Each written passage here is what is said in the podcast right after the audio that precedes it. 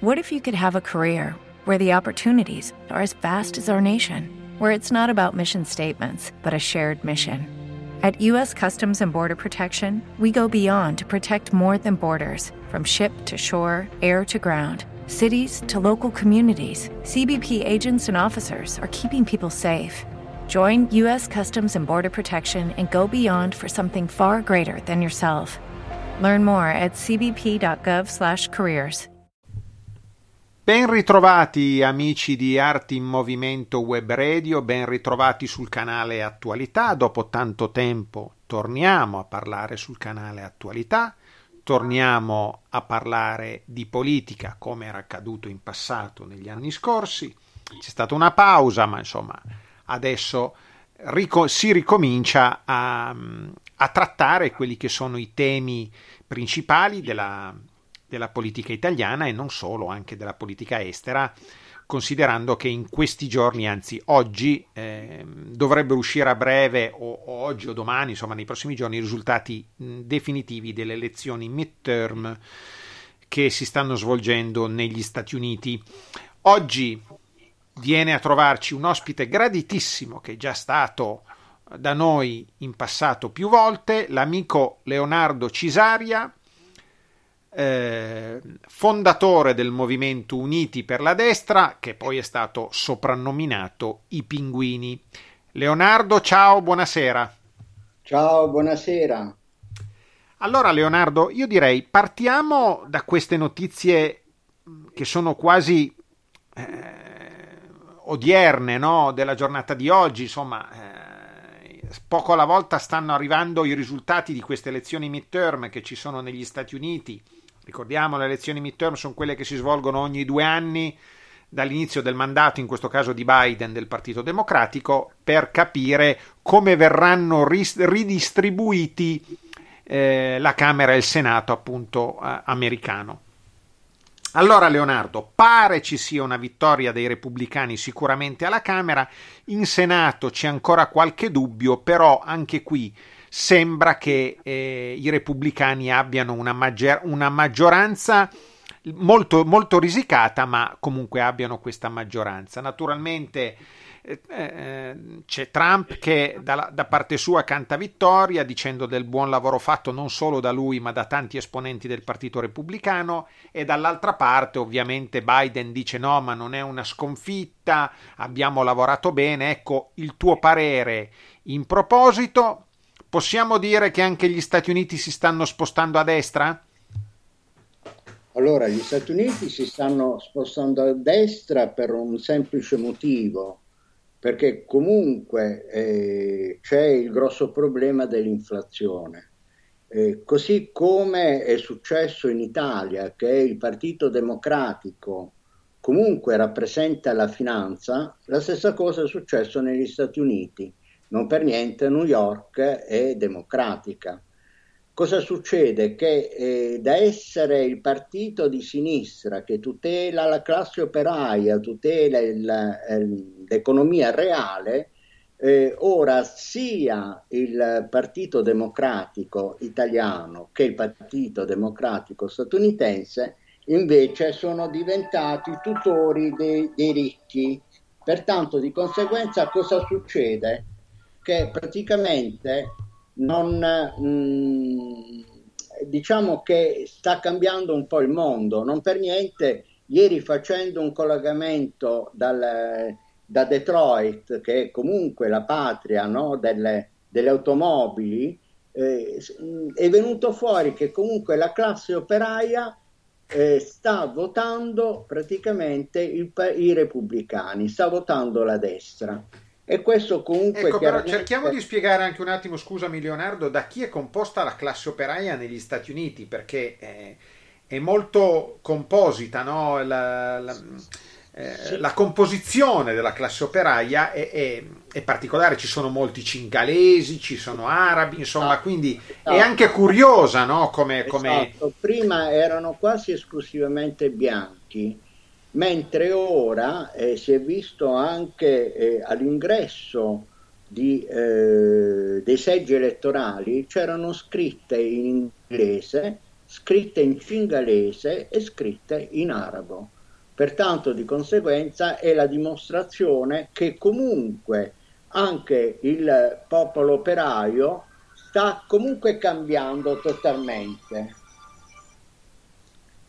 Pertanto, di conseguenza, succede che eh, non, eh, sta cambiando praticamente tutto il mondo, insomma, diciamocelo, non, eh, stanno cambiando le logiche, eh, non esiste più la sinistra, eh, la sinistra eh, sta diventando il, diciamo, il partito dei ricchi, ma quello che è successo anche in Italia, parliamoci chiaro, perché comunque la classe operaia di sicuro non, non vota per, eh, per, per il PD. PD.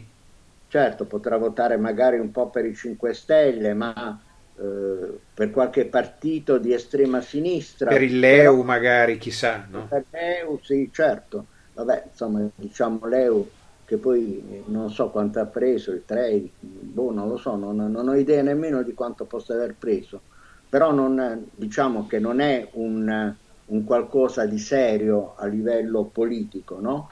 Eh, pertanto di conseguenza si sta spostando un po' tutto. Ritornando alla, eh, a quello che è successo ieri, è molto probabile che comunque i repubblicani vincano anche eh, il Senato.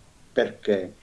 Eh, quattro, eh, nei quattro stati ancora eh, in, cui deve essere eh, deciso il risultato, ben tre sono oh, diciamo, mh, a favore dei democratici, tranne uno dove comunque non si sa se riesce ad arrivare al 50%, che è la percentuale minima per l'elezione diretta, se no dovrebbero andare a ballottaggio. Però sta eh, in vantaggio. L'altro grosso problema lo abbiamo. Scusa, gli altri tre stati sono a favore dei democratici o dei repubblicani? Sono dei repubblicani. Ah, Ora, ok, ok, perché avevi detto dei democratici solo per... per, per... No, ok, quindi, quindi, tre stati sono a favore dei repubblicani, un quarto è in bilico e non si capisce da, da che parte vada. Ecco. Certo. In più, tra questi stati c'è anche il Nevada.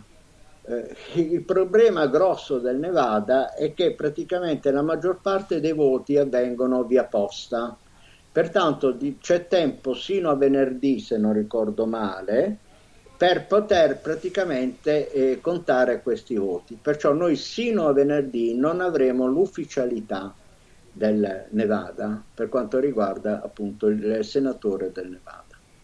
Per quanto riguarda mh, la Camera, sì, stanno vincendo tranquillamente, però ri- ritornando al discorso che hai fatto prima di, ehm, di Trump, non è proprio così, cioè Trump ufficialmente sta festeggiando, però ehm, ho letto eh, più news, eh, ci sono dei problemi all'interno anche dei repubblicani perché praticamente c'è l'avanzata di De Santis che potrebbe comunque eh, competere per, eh, per essere lui il candidato al posto di Trump.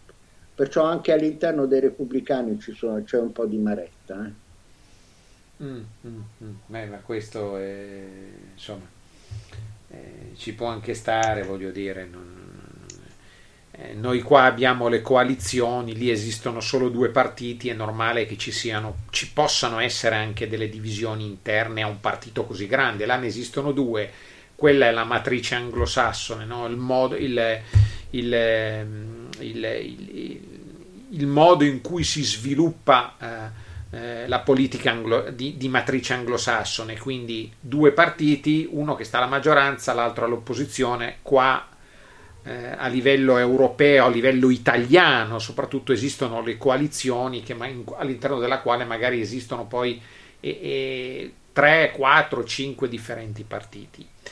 Certo. Senti, l'Europa da che parte sta? Perché per esempio io ho notato che nel nord Europa c'è un paese come la Svezia, che è sempre stato un paese socialdemocratico, quindi di centrosinistra, che per la prima volta, se non erro, l'anno scorso si è spostato a, a, non a destra, ma sul centrodestra, insomma, ecco.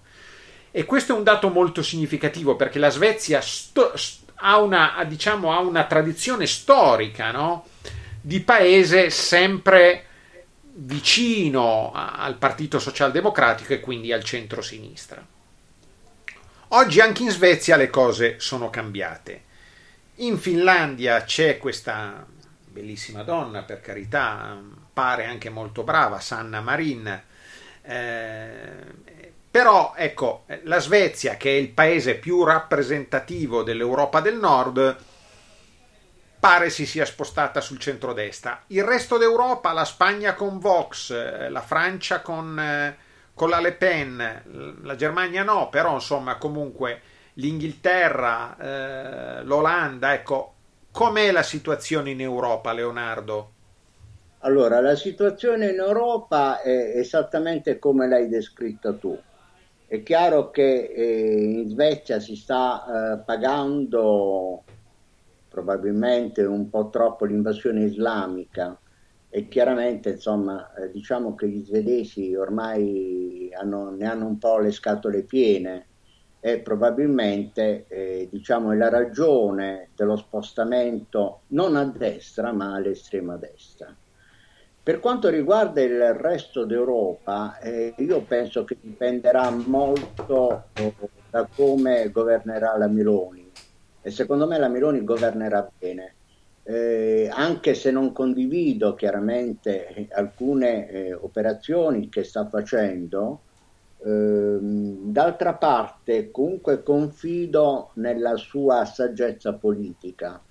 Eh, perché? Perché comunque eh, è chiaro che per poter governare bene, ora eh, non ha bisogno di ulteriori intralci da parte dell'Europa e di conseguenza deve fare per forza buon viso a cattivo gioco. Ma diciamo che secondo me il fine supremo della Meloni, visto che ha avuto questa opportunità, gli abbiamo dato questa opportunità, una buona parte del popolo italiano gli ha dato questa opportunità, è chiaro che se la sta giocando bene.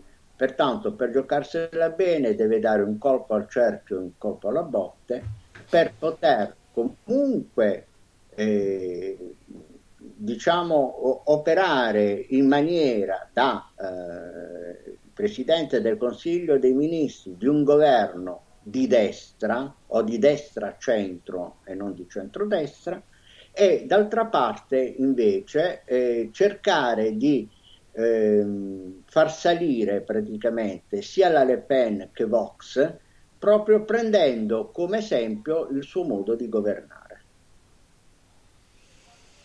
Sì, mh, mm, direi che anche in Olanda, ecco, mi sembra che eh, adesso io ho amici in Olanda, ho un amico italiano che lavora lì, che è stato anche nostro ospite, che è trader nel, nel, nel campo delle materie prime, che mi raccontava come anche in Olanda eh, insomma, mm, la situazione si stia spostando verso il centrodestra, verso la destra, quindi insomma diciamo che il movimento europeo è in quella direzione. Senti, tornando alle cose di casa nostra, allora la questione migranti, se vuoi toccarla, oggi ovviamente eh, c'è stato un po' di così, di, di, di, non, non, di scambio di vedute, ma insomma la Meloni dopo una telefonata pare con, con, con, con Macron abbia deciso di smistare i, migra- i migranti delle due navi che erano a Catania tra Catania e Marsiglia, quindi se li sono divisi, se ho ben capito, correggimi se sbaglio. E ehm, questo mm, non è stato condiviso mm, forse mm, in, al 100% con, con la Lega, in particolare con Salvini, alcuni esponenti della Lega non erano così d'accordo con la decisione presa da Giorgia Meloni. Ehm, anche eh, sul discorso migranti, la Meloni ha sempre parlato di blocco navale più che di espulsione delle navi. Eh, la Meloni parlava di blocco navale, che è una cosa molto diversa dal, dal blocco invece delle navi, lasciami dire, no? quando arrivano in porto qui con quei poveretti sopra. Bisogna non farle arrivare qui, diceva la Meloni. Allora, Ehm, il discorso eh, dei migranti è un discorso che tocca sicuramente il centrodestra, la politica del centrodestra, quello che era stato detto in campagna elettorale relativamente a questo problema. Ehm, la Meloni ha anche detto le bandiere eh, di queste navi ONG e battevano appunto bandiera tedesca che se le, la, se le prendesse la Germania, poi è, è stata è stata sua a Bruxelles, insomma, eh, diciamo che l'Europa le ha chiesto di fare uno sforzo, insomma, il tuo pensiero, Leonardo.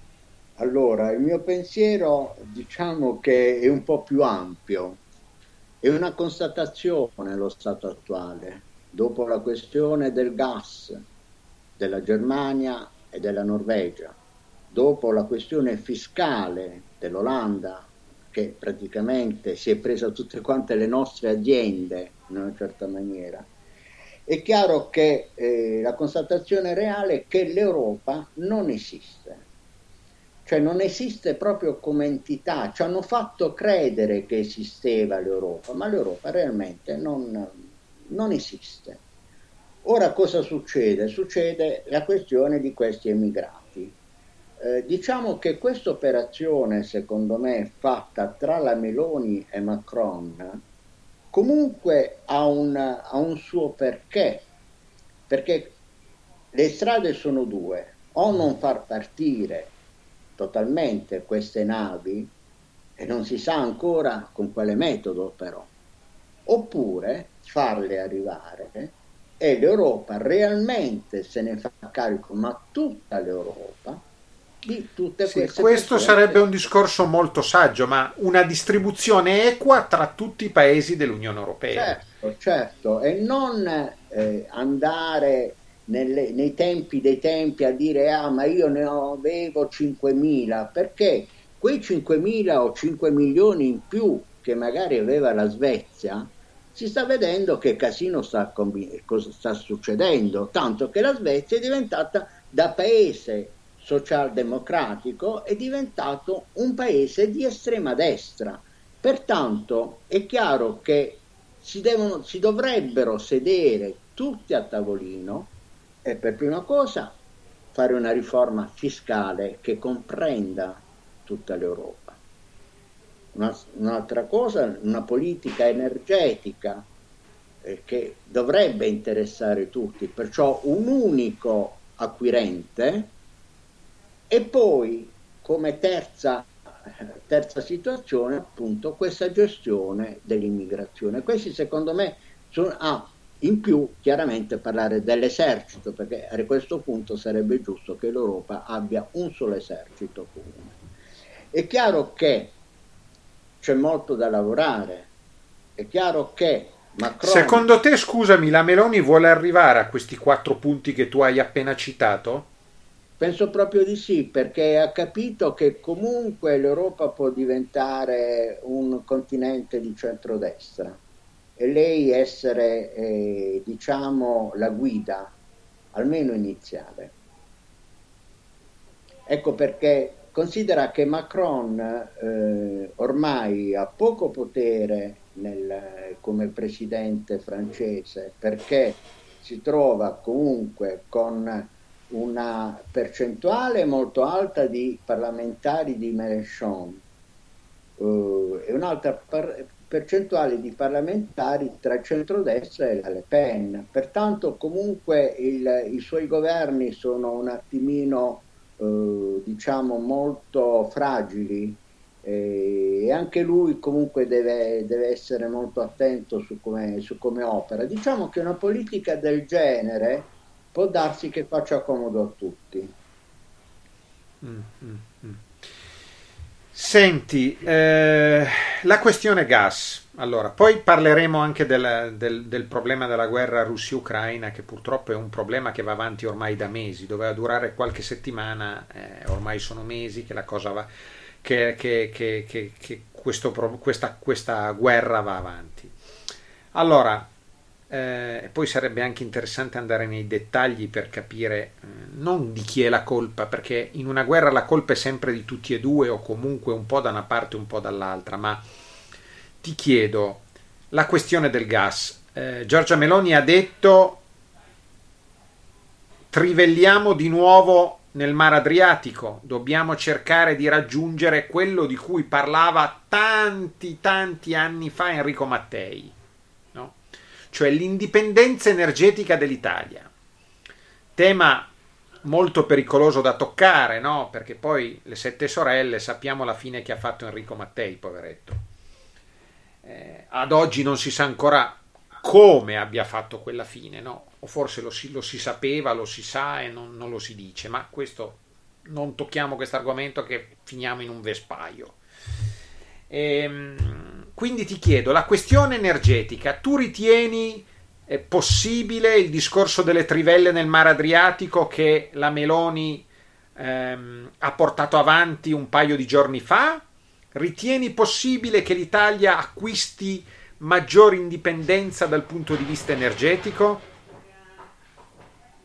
Allora, diciamo che secondo me anche trivellando l'Adriatico, comunque noi non, non riusciamo ad avere un'indipendenza energetica o meglio, può essere un'indipendenza energetica provvisoria, chiaramente sempre con l'acquisto uh, di frammenti, no? di, eh, di, metri cubi di gas, di miliardi di metri cubi di gas dalle altre nazioni. Il problema, secondo me, eh, ritorna sempre al discorso famoso del nucleare, perché eh, dobbiamo considerare anche questo, che noi non abbiamo voluto il nucleare in Italia, però paghiamo la corrente del nucleare a prezzi altissimi. Nucleare che comunque è a qualche centinaio di chilometri da Milano, pertanto di conseguenza secondo me comunque per ora può andare bene la trivellazione e, e gli acquisti diciamo quasi da supermercato, no? 10 eh, da quello, 100 da quello, 1000 da quell'altro. Ecco, scusa, ma secondo te, scusa se ti interrompo, secondo te è possibile essere indipendenti dal gas russo comprando, come dici tu, 10 da uno, 20 dall'altro, 30 dall'altro, 40 dall'altro? Prima domanda. E secondo te le energie alternative come il fotovoltaico eh, o altre energie alternative possono essere utilizzate oltre al nucleare? Ma senti, le altre energie alternative possono essere utilizzate però solo se eh, realmente diventassimo una nazione verde, cioè praticamente eh, su ogni terrazzo ci fossero pannelli solari, cioè, mh, secondo me eh, bisognerebbe educare il cittadino a prodursi energia. Eh, chiaramente eh, me la vedo un po' difficile, anche se sarebbe comunque la panacea di tutti i mali, no? È chiaro che eh, in questa maniera, con gli acquisti da supermercato come li chiamo io, eh, è possibile magari tirare avanti con dei sacrifici comunque, anche e soprattutto da parte delle aziende. Però comunque bisogna sempre pensare al nucleare, perché effettivamente questa... Eh, Però scusa, eh, scusa la, la, la, mia domanda era ehm, precisa relativamente eh, al problema del gas russo. Noi possiamo essere indipendenti del gas russo comprando 10 di qua, 30 di là, 50 di là o no? Io penso di no. Okay. Penso che comunque abbiamo bisogno del gas russo anche perché è il più economico mm. per ora. Mm. Quindi gli accordi che aveva fatto Draghi, il precedente governo, con l'Algeria piuttosto che col, non ricordo con quale altro paese, il Gabon, Erano, era esattamente come i 140 milioni di mascherine che Di Maio aveva comprato dalla Cina. Eh, era un palliativo, ecco. Ari. Giusto? Sì, esatto. Quindi noi non siamo indipendenti dal gas russo. In questa situazione, come si può risolvere il problema col con la Russia, col governo russo, con Putin per continuare ad avere il gas russo e non rimanere al freddo, visto che stiamo andando verso l'inverno? Eh, il problema è come l'ha risolto la Germania. Esattamente come l'ha risolto la Germania. Tanto se lo spieghi, se lo spieghi così, Beh, c'è il precedente della Germania che ha mm. pensato giustamente ai fatti suoi perché non potremmo farlo anche noi. Secondo te è possibile che la Meloni prenda questa decisione? Eh, penso che se sarà costretta lo farà. Mm. Eh, non c'è possibilità che eh, l'Europa eh, cerchi di dialogare con la Russia e cerchi di trovare un accordo per risolvere questo problema per tutti? No. Io penso che sia più facile cercare di trovare eh, le soluzioni per arrivare alla pace, anche perché ora devo inserire chiaramente l'ultima novità di oggi, sì. che è abbastanza molto importante, almeno secondo chiaramente i vertici militari, i consulenti militari, il fatto che praticamente la Russia abbia perso Kherson, cioè il Ministero della Difesa russo ha ordinato il ritiro da Kherson.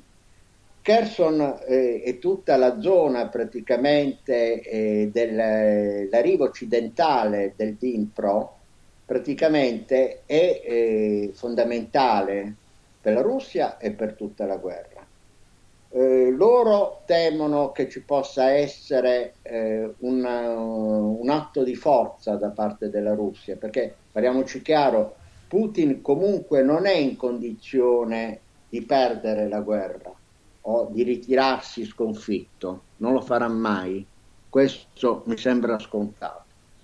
E ma Pertanto, anche gli altri non vogliono dichiararsi sconfitti, quindi eh, ma mh, gli altri non vogliono dichiararsi sconfitti, però, però ci sono dei però, che Zelensky senza l'America non va da nessuna parte.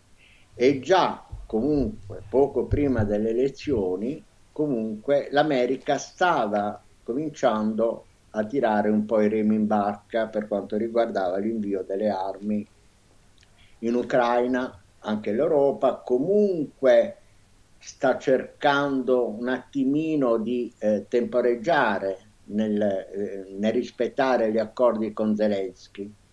E questo significa che comunque se continuano così Zelensky non, non ha via d'uscita. Comunque dovrà essere lui a chiedere di potersi sedere al tavolo con Putin per cercare un accordo. Mm. E secondo te è possibile un accordo prima che l'escalation della violenza degeneri?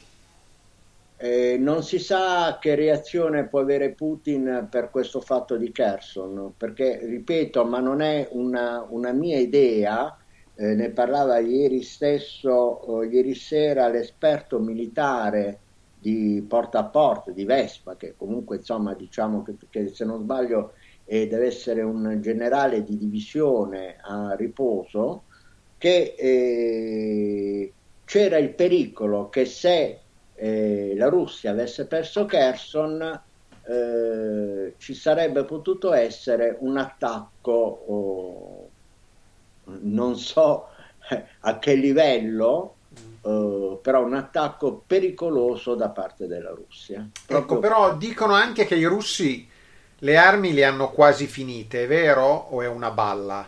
Ma per me è una balla, perché comunque la Russia, secondo me, è comunque la nazione più armata che esista al mondo.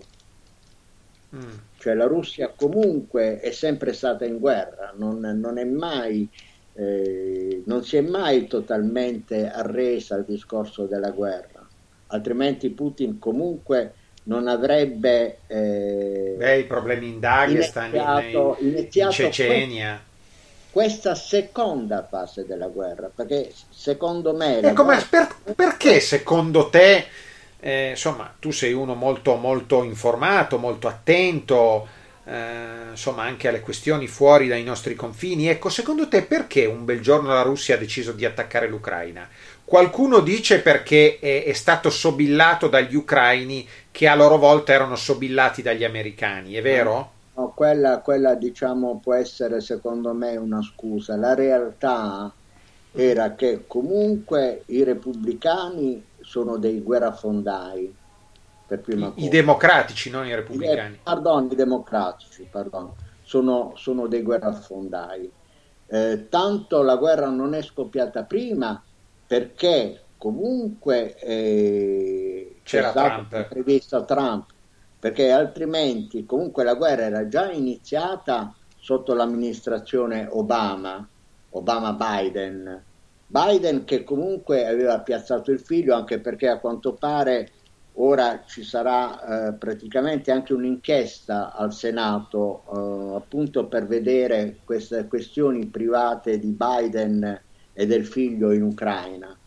Pertanto io intravedo dell'interesse personale, del forte interesse personale da parte dei democratici americani. Eh, è, stato, è, strano anche il, è stato strano, ho visto strano il comportamento anche di Draghi, cioè Draghi comunque un presidente del Consiglio dei Ministri tecnico che eh, si è esposto in una maniera troppo violenta nei confronti di Putin. Eh, cioè io dico, capisco che in questo momento potrebbe essere il diavolo, l'orco cattivo, per carità non lo metto in dubbio, però è anche vero che comunque siamo sempre una nazione che uno spiraglio aperto con la Russia, almeno dal punto di vista eh, delle sanzioni ed economiche, eh, comunque eh, dovrebbe averlo. E invece non, eh, queste dichiarazioni di Draghi sono state troppo violente. Sì, certo. Secondo me sono state anche fuori luogo, perché in, questo, in un momento come quello lui doveva sapere che noi non potevamo fare a meno del certo. gas russo. Certo, ma invece... non poteva far stare milioni di famiglie al freddo, oltre che milioni di imprese a sobbarcarsi dei costi eh, troppo onerosi per il gas e per la luce. Quindi... Eh vabbè, scusami, eh, scusami il termine, ma lui se ne è uscito con la cazzata di non accendere i condizionatori. Eh, sì, sai, con 40 gradi, sai, io diventa, so. diventa, poco credibile perché comunque è un, lui è stato un disastro totale il governo Draghi peggio quasi del governo Conte mi viene da dire senza, eh, senza scordarci che Draghi era un consulente dell'amministrazione Obama eh? perciò in piena coerenza con, con ciò e poi chiaramente è inutile dirlo, eh, il mondo finanziario è, è il suo mondo. Sì, Pertanto, sì. se tu unisci la questione che la finanza ormai è, è del, vota ed è del Partito Democratico in America. Eh, I radical chic, come vengono definiti. Esatto. Pertanto, di conseguenza, non, um, eh, ripeto, Draghi eh, invece di eh, cercare di eh, buttare acqua sul fuoco ha buttato benzina Qui Prodes... Fatto molto grave eh, quello che ha fatto. Quello, i, i, le sue decisioni sono state molto gravi eh, e, e, ne potremmo pagare le conseguenze. Eh, di, certo, di certo un braccio di ferro contro Putin, soprattutto se è considerato dagli altri un folle, non si fa. Cioè tu se hai a che fare con un pazzo, comunque non, non esasperi ancora di più la situazione. No, assolutamente. Perché lui, lui, è più esperto di te comunque, no? E, e, noi siamo a questo livello, cioè se tu hai a che fare, come dice, con un pazzo, cerchi, una, cerchi un attimino di farlo ragionare nel limite del possibile, mentre lui ha esasperato questa questa situazione nei confronti di Putin, che non porterà a niente di buono di sicuro. Tu pensi che questo governo di destra-centro, come lo chiami tu, possa in qualche modo cercare di mediare con Putin, soprattutto la Lega, ecco che in alcuni esponenti non, non voglio dire che è vicina a Putin, ma che comunque, eh, insomma, lo stesso presidente della Camera Fontana non ha mai negato le sue simpatie, no? ma questo non è per, per accusarlo, ma eh, insomma, per, per, dire quello che, che, che, in passato aveva espresso no? riguardo alla sua opinione in merito. Quindi, eh, quello che disse anche Salvini, no? Perciò voglio dire, tu pensi che questo governo possa, soprattutto attraverso la Lega, ma anche con Fratelli d'Italia, che comunque aveva cercato di essere equilibrata anche su quello, sulla questione russo-ucraina, anche quando era all'opposizione durante il governo Draghi, possa in qualche modo cercare di mediare per arrivare a una soluzione del problema gas interno? Ma io penso di sì, perché penso che la Meloni addirittura era già preparata ancora prima che vincesse le elezioni perché sapeva che al 90% le avrebbe vinte e al 90% sarebbe diventata il Presidente del Consiglio dei Ministri. Sì, penso che ci sia stato del lavoro addirittura a monte, suppongo. Sì, perché Putin poi inizialmente sull'Italia era più aggressivo, poi adesso non ha più detto nulla e, e, e, insomma la speranza è che si possa trovare un accordo. Detto ciò, i repubblicani, la vittoria repubblicana, può portare secondo te Leonardo a un passo indietro degli americani nel supporto verso l'Ucraina? Sicuramente sì. Sicuramente sì perché lo stavano facendo già anche i democratici perché il problema in America ormai è dell'inflazione... È, La gente è stufa, eh? gli americani sono stufi di spendere soldi per questa guerra. Certo, certo, è, ormai è la popolazione che sebbene la guerra ce l'abbia a migliaia di chilometri di distanza, comunque vede eh, la quotidianità e vede che con questa guerra si stanno spendendo miliardi di dollari. Eh, per, a quanto pare diventa quasi solo un interesse di Biden e di alcuni suoi amici che hanno comunque... O dei suoi familiari, insomma. Ecco. Eh, che hanno acquistato quasi tutto il terreno agricolo del, dell'Ucraina. Eh, sì, sì, sì, sì. Pertanto eh, diventano interessi personali. Mm, mm, mm, e Senti. queste elezioni comunque abbiano dato un segnale molto forte. La speranza è che con il ritiro da parte degli americani del continuo supporto, soprattutto dal punto di vista delle armi, no? eh, verso l'Ucraina, magari l'Ucraina non avendo più armi, ecco, anche l'Europa magari si fermerà e soprattutto, soprattutto gli Stati Uniti, a quel punto magari l'Ucraina sarà costretta a sedersi a un tavolo con i russi. Ecco. Certo. Senti, tornando alle cose di casa nostra. Mh, mm, ci sono un po' di, di situazioni che, che, si sono discusse da, da, dalla legge sui rave che io condivido e sottoscrivo non al 100 ma al 200% ehm, perché ci va un po' di ordine di legalità in questo paese dopo anni di anarchia sotto governi di centrosinistra o, o governi tecnici eh, che non si poteva definire bene come ma che erano nascosti come se fossero dei governi di centrosinistra allo, allo stesso modo, no? c'erano dei governi di, di centrosinistra eh, che, che, si nascondevano sotto, come si dice, sotto, sotto dei governi tecnici. Se non totale sinistra, perché comunque eh, eleggere la eh, Boldrini eh, presidente della Camera è una vergogna, una vergogna assoluta quello quando poi ha scritto delle cose su Twitter che veramente mi chiedo, non lo so, eh, pensare prima di parlare o di scrivere è cosa saggia, evidentemente non, so. non rientra nel, nei pensieri della Boldrini. Non so se lei o un suo collaboratore eh, ha scritto, mi devi riscusare il termine ma non saprei definirlo altrimenti, una cazzata riguardo al fatto che il Senato con eh, tutti i sottosegretari praticamente del centrodestra nominati eh, sarebbe stato in minoranza, non sapendo che comunque i sottosegretari hanno regolare diritto al voto, sono i ministri. Lo so io, non so come faccia a non saperlo lei. Perciò stanno praticamente anaspando, stanno sparando cazzate una dietro l'altra senza rendersi conto probabilmente che le Ma quello che io dico e che sostengo ormai da un po' di tempo che il malgoverno di anni del Partito Democratico, in particolare del centro-sinistra, farà sì che il Partito Democratico imploda e poco alla volta sparisca. È questione di qualche anno. Diverso discorso dei 5 Stelle perché Conte è furbo ma secondo me anche loro si fermeranno a una certa quota, ma io prevedo che comunque il centrodestra, se governerà bene, potrà veramente questa volta, sopra, il destra-centro, come l'hai definito tu, potrà governare per anni.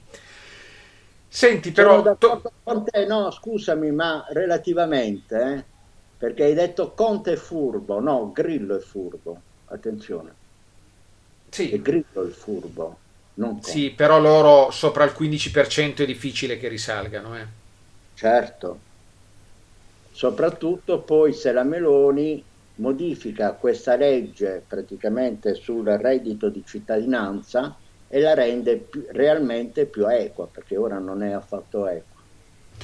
Ecco, parliamo un po' di questa legge del reddito di cittadinanza che la Meloni ha modificato subito.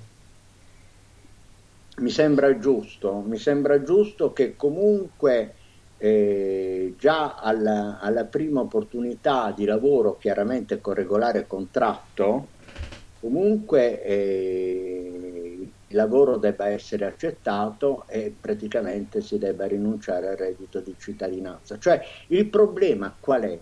Quello di portare dei soldi a casa per mantenere la famiglia, per avere, non dico una vita dignitosa, perché chiaramente ormai la vita dignitosa non si capisce più con, eh, con, che, eh, con, quanto denaro la puoi avere al mese, no? perché con l'aumento dei costi, l'aumento di tutto, l'aumento dell'energia, delle bollette, di tutto quanto, ormai non c'è un parametro eh, che prima potevano essere 1200-1300 euro, mi segui? Ora non, sì. non sappiamo più niente, cioè sappiamo che andiamo a fare la spesa, che prima magari facevamo con 25-30 euro, ora ci vogliono 50-55 euro.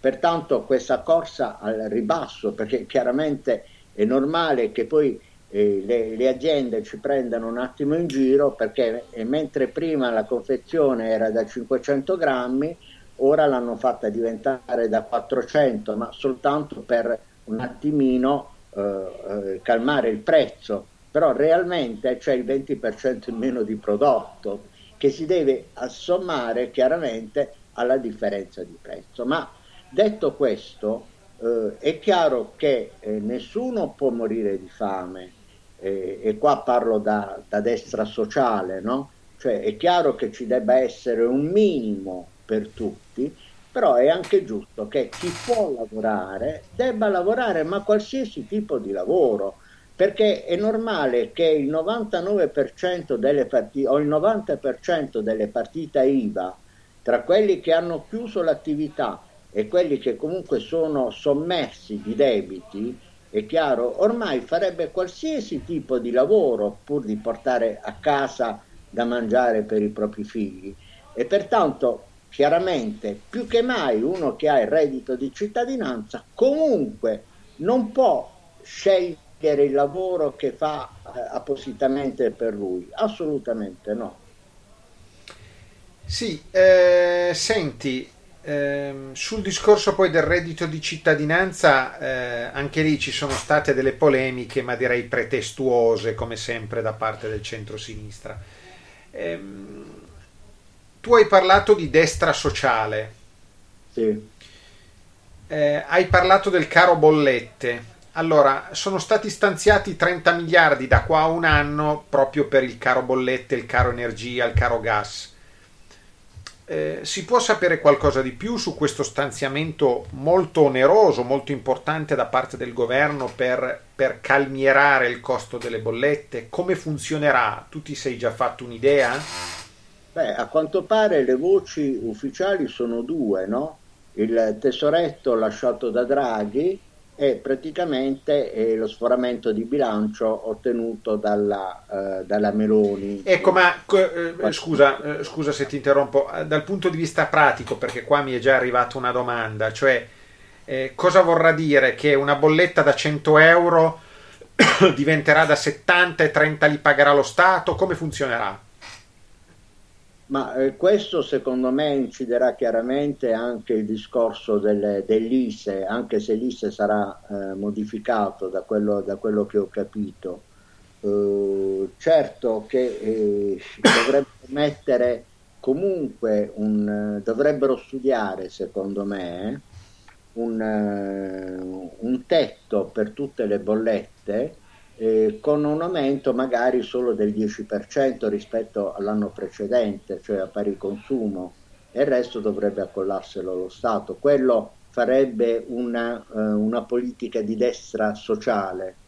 Eh, poi è chiaro che eh, non, non, sappiamo realmente di quanto possa essere questo aumento, anche se a quanto pare il gas dovrebbe essere notevolmente calato, però non, ehm, non ho idea ora eh, dei conti. Ma qualcuno scriveva di un aumento medio per il gas e per la luce del 6% ogni bolletta a famiglia, però... Eh... Se fosse tale sarebbe sopportabile, anche perché dalle, eh, diciamo, dalle informazioni che io oh, sto avendo anche nella rete, eh, qualcuno addirittura eh, ha trovato la bolletta inferiore a quella del, dello scorso anno, chiaramente eh, pari mese, no? Eh, sì, sì. Qualche altro invece è aumentata del 140%. Pertanto comunque anche in quello non, per ora non, non abbiamo dati reali per poter capire realmente qual è l'entità di, di, tutti questi aumenti. Soprattutto per le attività commerciali, insomma, io dove abito c'è un bar che tempo fa aveva, aveva detto queste sono le balle, bollette, aumento del 130%, luce, gas dell'80%, insomma. Mm, ehm, ti faccio una domanda un po' cattiva anche sui prezzi che hai accennato prima, insomma, c'è un problema inflazione, l'inflazione è arrivata se non erro al 9%, no? Ehm, qualcuno dice che potrebbe arrivare al 12, qualcun altro addirittura al 15. Ti chiedo, c'è della speculazione dietro, soprattutto sui prezzi nei supermercati, oltre che nelle bollette, ovviamente? Beh, di sicuro qualcuno ci sta marciando, è normale questo. Uh, è chiaro che eh, magari ci possono essere delle difficoltà per reperire eh, determinati materiali, materie prime, e, e, però è chiaro che eh, qualche altro sa come muoversi, si sta muovendo abbastanza bene, anche perché magari è stato lungimirante a livello di investimenti. No? Prendiamo per esempio il grano, c'è chi magari contro qualsiasi tipo di eh, politica europea ha continuato a produrlo direttamente, è chiaro che dipende meno dal, eh, da quello che arriva dall'estero, se arriva, tra parentesi. Mm. Eh, ehm, pertanto di conseguenza è chiaro che se uno aumenta aumentano tutti, è normale questo, perciò eh, ci potrà essere senz'altro qualcuno che, che ci speculi, ma diciamo che è normale in periodo di crisi, è sempre stato così, una legge economica. Eh. Secondo te l'inflazione può crescere ancora molto? Ma allo stato attuale eh, penso che può essere anche un attimino mitigata. Dipende chiaramente da come va a finire questa guerra, perché è chiaro che eh, molte materie prime ahimè, arrivano eh, dalla Russia o dall'Ucraina e chiaramente non, non ci stanno usando.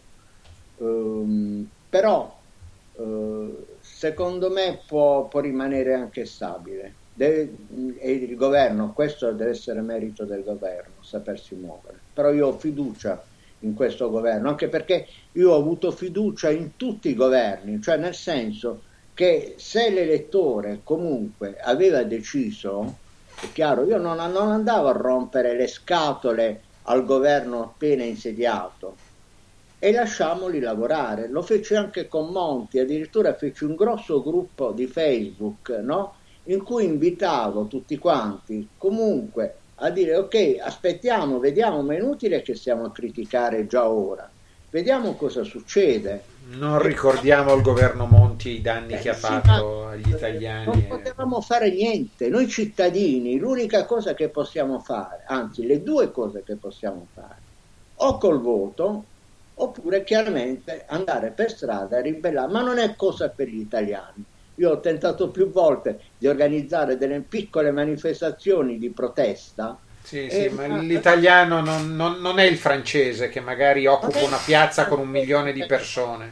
Che il sabato pomeriggio piove, nevica o altro, comunque vanno eh, un milione in piazza, sì, sì. e va, va avanti, comunque fa casino, comunque fa sentire il proprio fiato al governo. E costringe il governo a prendere delle decisioni in quel certo, modo. Noi non, siamo così, noi siamo dei pantofolai. Assolutamente no. Pertanto dobbiamo sperare solo nel voto. Una volta che il voto va come va, sì, vabbè, possiamo eh, bestemmiare su Twitter, su TikTok, su Facebook, però non cambia nulla. Senti, eh, parliamo ancora un attimo, siamo andati per le lunghe, ma ritengo che si sia trattato, si sia trattato di argomenti molto importanti in un momento come questo. Difficile non solo per l'Italia, ma per, per tutto il globo, direi, ecco, per tutto il mondo. Ehm, ti chiedo ehm, alcune problematiche che sono state sollevate dal governo attuale trattano per esempio il problema dei contanti, no? eh, che la Meloni ha spiegato in, a più riprese non creano problemi di evasione fiscale, come, sotto, come la Meloni ha sottolineato durante un intervento alla Camera quando qualcuno le sollevò il problema e disse ma il problema dell'evasione eh, la Meloni disse guardate cosa disse Padoan ministro dell'economia del governo Gentiloni governo tecnico ma di centrosinistra no? quindi insomma eh, come vedi questo discorso del contante si parla di alzarlo a breve si parla di pochi giorni, insomma, settimane, insomma, sicuramente prima di Natale dovrebbe essere presa una decisione e portare il limite del contante pare a 5.000 euro. Se vuoi aggiungere qualcosa. Allora, diciamo che eh, attualmente eh, l'evasione in Italia ha due strade. Eh, l'evasione praticamente come ammortizzatore sociale, perché chiaramente le piccole aziende, le piccole strutture non, non si potrebbero mantenere in piedi se non facessero questa piccola evasione. Pertanto chiaramente è da rivedere tutto il cuneo fiscale e penso che ci stiano lavorando. Mentre l'altra grossa evasione proviene dalle mazzette.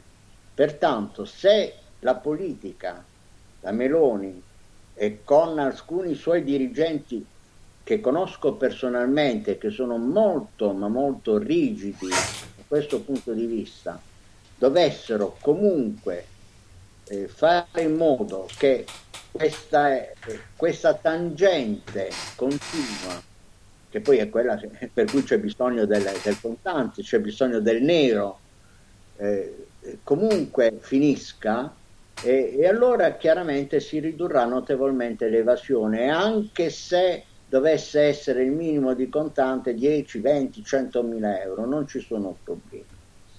Pertanto questa, eh, questo aumento a 5 mila euro secondo me non crea evasione o non crea evasione più di tanto.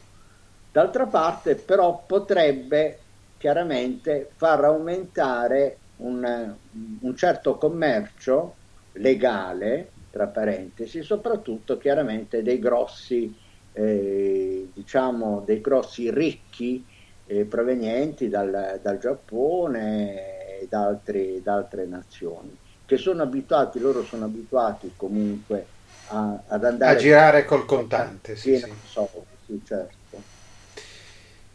Senti, eh Parliamo un po' anche della questione eh, che è stata sollevata subito come primo decreto legge del, della reintegrazione dei sanitari sospesi, i cosiddetti sanitari Novax, eh, sospesi secondo me ingiustamente, eh,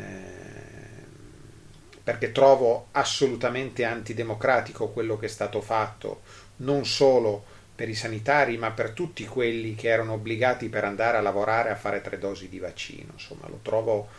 Ehm, il che non vuol dire che, si, che il vaccino sia sbagliato, attenzione, ma bisogna lasciare la libertà di scegliere chi vuole vaccinarsi e chi no, visto che poi anche è stato dimostrato che il Covid è stato preso sia dai vaccinati che dai non vaccinati, anche in forma forte, anche dai vaccinati. Quindi, insomma, certamente prima non lo si sapeva, però una volta che è stato introdotto il vaccino, eh, beh, eh, era una forma assolutamente coercitiva.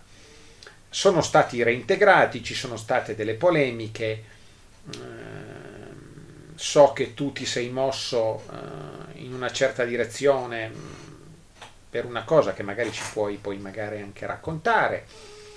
Ti chiedo il tuo parere in merito e soprattutto ti chiedo, è stata aperta un'inchiesta mm, sull'operato del ministro Speranza che cosa potrebbe venirne fuori? Eh, allora ti rispondo alla domanda precedente, va? Allora, la domanda precedente è che io sono uh, un vaccinato, uh, anche se onestamente non ci credevo più di tanto, però ho partecipato a tutte le manifestazioni no Green Pass, perché effettivamente ritenevo il Green Pass una violenza fatta su cose comunque non scientifiche, perché giustamente, come hai detto tu, il vaccino chiaramente ha protetto oh, dalla, dall'eventuale eh, trasmissione del Covid? No, i fatti lo dicono, cioè penso che questo ormai... No, ci sono milioni di casi ormai, migliaia di casi. È lampante, questo ormai è lampante. Allora che cosa succede? Succede che comunque è stata una, eh, diciamo, un, una politica forzata e qua sono d'accordo con la Meloni che comunque di scientifico c'era ben poco, di assoluto e di certo c'era ben poco. Non è come ha... il vaccino per la poliomelite, ecco, mi spiego. Esatto, che hanno usato e abusato del Green Pass, ma a partire da Conte, eh, attenzione con il... Sì, sì, sì, sì, perché il primo, colpevole, il primo colpevole è lui però sempre Speranza era il ministro della salute, certo. sempre lui. Certo, poi quando è arrivato Draghi, anche con Draghi, io dicevo ai miei... Va Draghi bene, peggio di Conte sotto questo punto di vista. Lasciamolo lavorare. Poi è chiaro che c'è stata una dichiarazione fatta il 21 luglio su domanda, domanda precisa di un giornalista nel quale lui ha detto no, chi eh, ha il Green Pass è sicuro che potrà stare in un ambiente in cui non potrà prendere il Covid né tantomeno trasmetterlo. E quella è stata un'affermazione che onestamente mi ha fatto totalmente non credere più in Draghi, perché là da Draghi, da tecnico, da ma grande... non può dire una roba del genere, non è un medico. Esatto, da grande... Ma no, allora, preciso questo, il medico fa sì e no un esame di chimica farmaceutica. Attenzione, io ho una carissima amica, chimica farmaceutica, manager, anzi general manager di una multinazionale del farmaco, ma la quale, ma nemmeno morta, si è fatta fare il, il vaccino. Attenzione, questo per dire che comunque di realmente scientifico non c'era assolutamente nulla. Pertanto, e secondo te loro lo sapevano? Perché qualcuno parla anche di dolo, eh?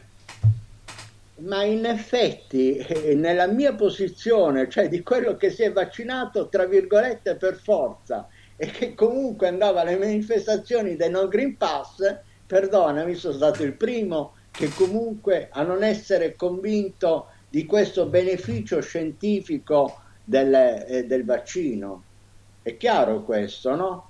Ora, la nostra iniziativa come appunto Movimenti Uniti per la destra e i pinguini eh, sarà quella di tutelare un esodato della sanità pugliese e anche campana con uno studio legale di Napoli, appunto per farlo in, reintegrare nelle proprie funzioni dalla regione, sebbene Emiliano e De Luca ma soprattutto Emiliano, stiano facendo un casino enorme affinché questo non succeda. Però, confortato da docenti eh, di giurisprudenza, pertanto dei veri e propri giuristi, eh, è stata confermata la tesi di Cassese, che praticamente la dico in maniera molto semplice in modo che la comprendano tutti, in modo che se c'è un ricorso da parte di un esodato nei confronti della Regione Puglia, la Regione Puglia o la Regione Campania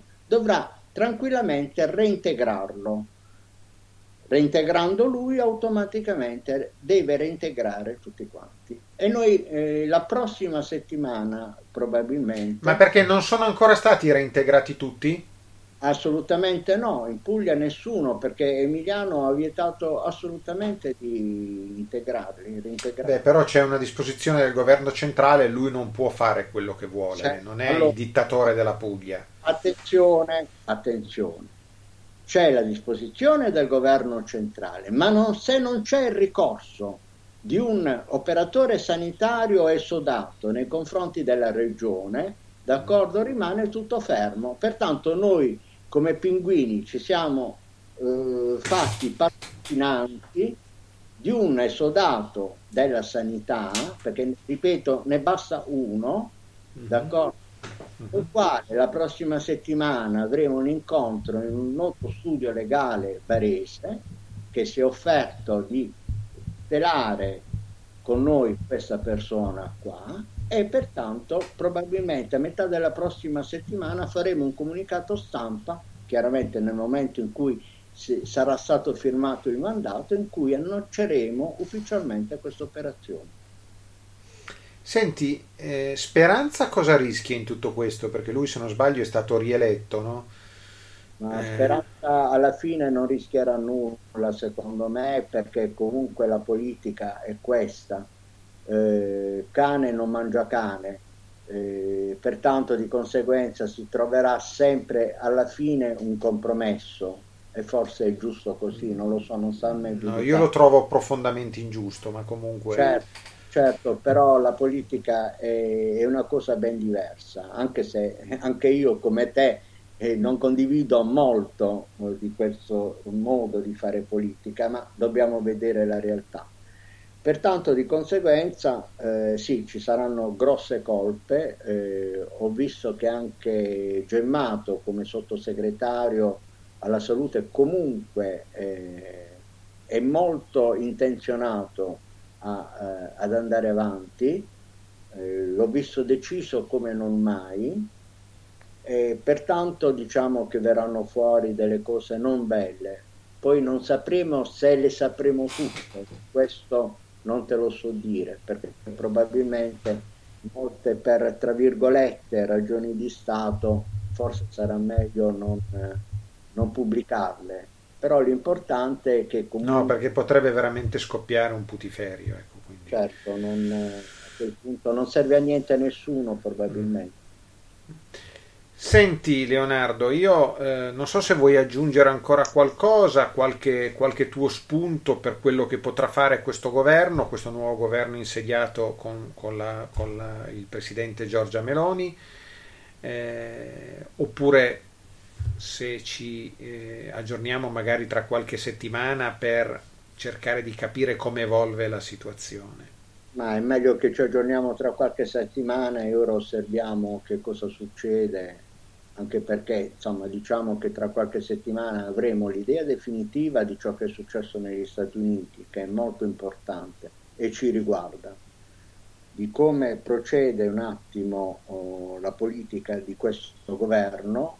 E di come della... procede la guerra tra Russia e Ucraina. Anche. La guerra e poi anche la questione energetica cioè, che diciamo, è una diretta conseguenza della guerra Russia-Ucraina. Insomma. Per due settimane dovremmo avere un po' le idee un po' più chiare. Leonardo, io ti ringrazio tantissimo, ringrazio anche eh, tutti i nostri ascoltatori che come sempre ci ascoltano numerosi sia online, eh, sia live, sia, sia poi nelle, nelle, registrazioni che, ripeto a tutti, trovate sia su Spreaker che è il nostro canale preferenziale sia da qualche tempo anche su YouTube dove potete ascoltarci. Leonardo, eh, ti ringrazio tantissimo, un, un, caro saluto a Leonardo Cisaria, fondatore del Movimento Uniti per le Destre, soprannominato Movimento dei Pinguini, va bene, ok? Eh, però il movimento è Movimento Uniti per, per la Destra. Leonardo, ti ringrazio. Ringrazio te. A presto, arrivederci a tutti, buona serata.